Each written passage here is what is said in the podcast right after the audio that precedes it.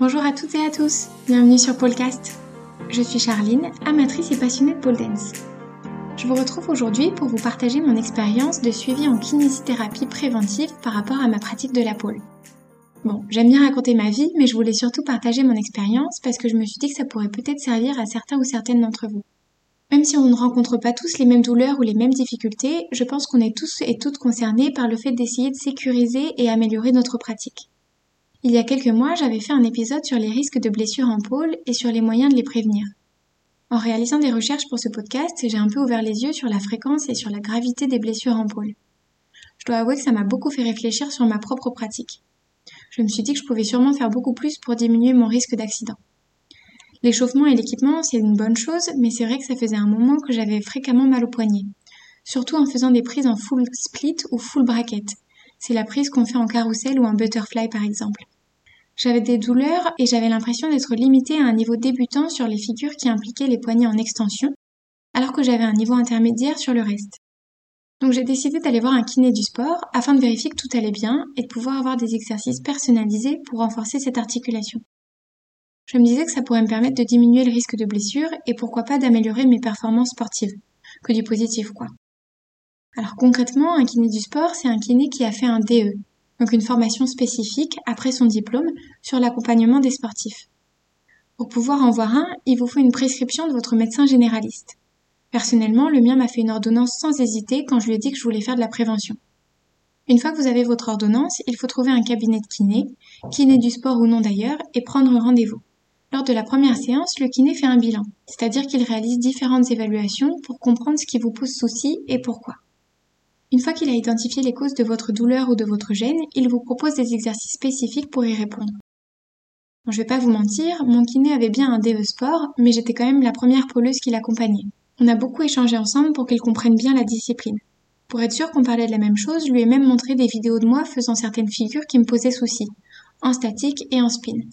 Ça lui a permis de bien comprendre les mouvements que je devais réaliser, les muscles qui étaient impliqués et ce qui me faisait mal. Je lui avais aussi montré des vidéos d'autres pratiquantes qui réalisaient les mêmes figures pour qu'on puisse vérifier à deux que les difficultés ne venaient pas de ma technique. Après avoir fait son bilan, le kiné vous propose des exercices à faire en séance avec son matériel spécifique et il vous donne des exercices à faire à la maison avec du matériel qu'on a tous à domicile, comme un balai ou une casserole par exemple. À chaque séance, il fait le point avec vous sur vos progrès, sur les difficultés ou les douleurs qui persistent, et puis il vous propose ensuite plusieurs exercices à faire pendant la séance et il ajuste ceux que vous devez faire à la maison. C'est lui qui évalue combien de séances vous aurez besoin. Honnêtement, j'y suis allée un peu sans espérer des résultats flagrants, plutôt pour vérifier que tout allait bien. Ça faisait un moment que je faisais des exercices de conditioning centrés sur les poignets ou que je pratiquais régulièrement les figures qui me mettaient en difficulté en essayant de tenir de plus en plus longtemps. Je pense que ma méthode, elle était pas mauvaise, mais clairement les exercices du kiné ont été beaucoup plus efficaces. En seulement quelques semaines, j'ai pu voir une amélioration de mes performances sur certaines figures et une diminution des douleurs. Concrètement, avant j'avais du mal à passer un butterfly, je grimaçais de douleur parce que ça tirait vraiment sur mes poignets, et maintenant j'arrive à passer un extended comme si c'était une évidence. Alors peut-être que ça vient pas directement des séances de kiné, peut-être que le fait d'être accompagnée a eu un effet placebo sur moi, ou bien que j'ai pu avoir plus confiance dans mes articulations et que je me suis lancée avec plus d'assurance, je sais pas. Mais j'ai vraiment eu le sentiment de ne pas avoir la même douleur qu'avant et de pouvoir faire plus de choses beaucoup plus facilement.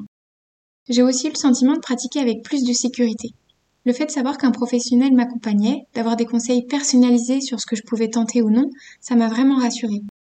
Alors évidemment, certains profs de pôle peuvent vous donner ce type de conseils et de retours, mais ils n'ont pas tous une formation ou des connaissances aussi poussées sur l'anatomie, la biomécanique, la prévention des blessures ou la reprise après une période de convalescence.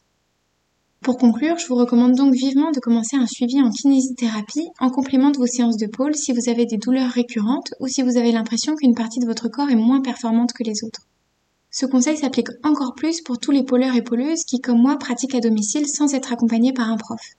Le suivi en kinésithérapie vous permettra également d'être sûr que vous n'avez pas une pathologie non diagnostiquée, comme une tendinite par exemple, qui nécessiterait des soins particuliers pour éviter une aggravation.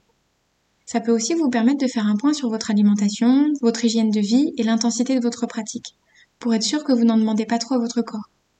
Dans l'épisode sur les blessures, j'évoquais justement le fait que, d'après des études scientifiques, les blessures en pôle sont souvent liées à un surmenage. Un suivi en kiné vous permettra également d'avoir une nouvelle approche de vos difficultés et de trouver plus rapidement des clés pour les dépasser. Voilà, c'est tout pour aujourd'hui. Si vous avez vous-même bénéficié de kinésithérapie en prévention d'une blessure ou après un accident, que vous avez une question, une remarque ou que vous souhaitez participer à un prochain épisode, vous pouvez me contacter via Facebook, Instagram ou par mail. Toutes les informations nécessaires sont dans la description de cet épisode. Belle journée à vous!